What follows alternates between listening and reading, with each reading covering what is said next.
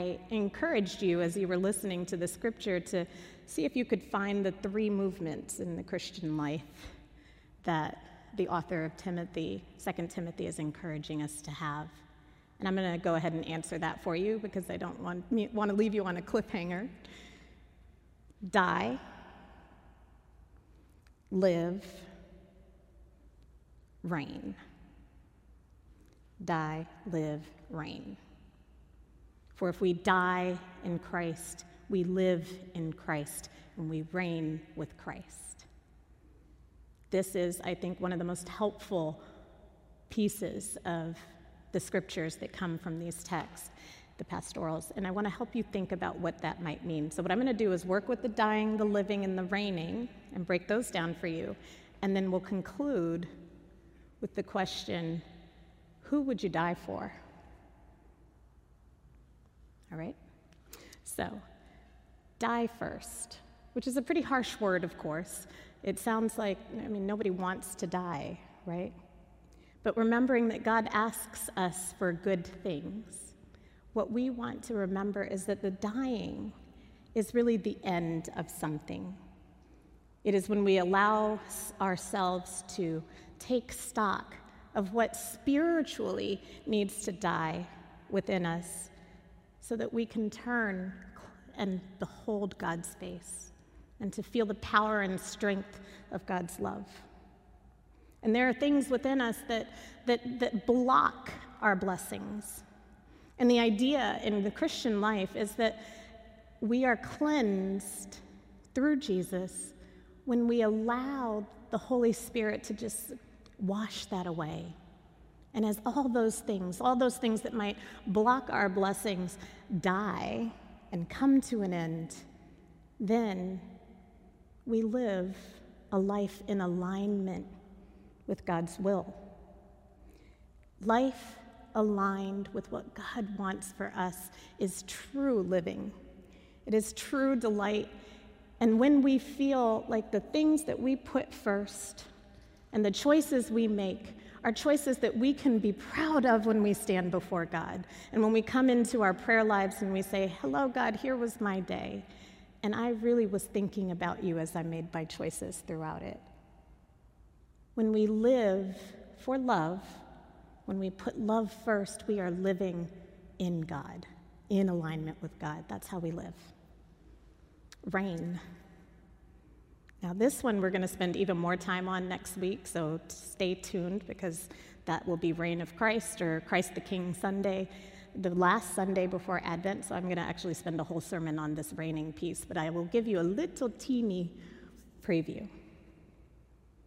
When we think of ourselves as crowned in Christ's love, what we mean is that we are living into the kingdom of heaven that is already on earth that God has covered us with a crown, protected us with a direct line between the life that we have and the life after this life. That that is not something we just wait for, it's something that we live now. So when we let the things die and we live in alignment and we have that sense of awareness, we are actually reigning here.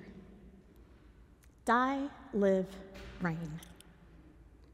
Now, there are many people who will preach to you that that is a sequential process, and there is some sequence to it. But the truth is that we have complicated lives, and there are many things that we do that are in alignment and that might not be. And that always is a cycle. And what we have to remember is that each of those things is happening within us from moment to moment where we go ahead and we want to set aside the things that are not helpful in our lives. And usually we know just what they are. We just aren't necessarily willing to take a look, but when we do, we live in alignment, putting love first. And as we feel the fullness of that, we reign. And that sense when the psalmist says that our cup overflows, that's what it means. Because you're not drawing on the well of your own energy, you are drawing on the power of God. And when that happens, sin, the things that need to die, stop acting as the succubus of your life because you are living in Christ. And that energy, that power, comes from God and not from you. And when you know that, you are in a full sense of gratitude. Even if the day doesn't go right, you at least have that connection. So, I will wrap this up with a story. The name of my talk today, uh, as I mentioned, was Who Would You Die For? And in response, I would love to share a story with you. This past Monday, I had the honor of attending the memorial celebration here in New York City for Ms. Marva Hicks, Mrs. Marva Hicks, who was an extraordinary human, a phenomenal artist here in New York City, uh, who we will miss very much. She was a Broadway artist.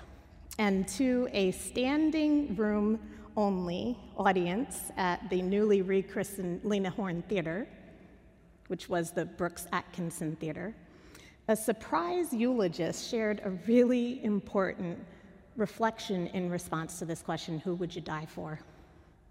He said something like, So many of us think about who we would be willing, who or what we would be willing to die for. And he said, I, I guess that's a good question because maybe that's something that we should know. But he said, I want to ask instead, who would you live for? And he went on to explain that on his foundational album called Songs in the Key of Life, on which Ms. Marva sang, to live in the key of life is to live in alignment with God. In other words, who would you live for? You live for you. As you let the former ways pass away, for you. And when you're doing for you the same things that God wants you to do for you, then you're also living for God. You see, it doesn't have to be either or. So you can indeed have the great joy of living with that crown upon your head. You, yes, you, exactly you, right now, you, until the day that eight times eight times eight is four, God will always give you a way to have that life and that reign. Amen. Amen.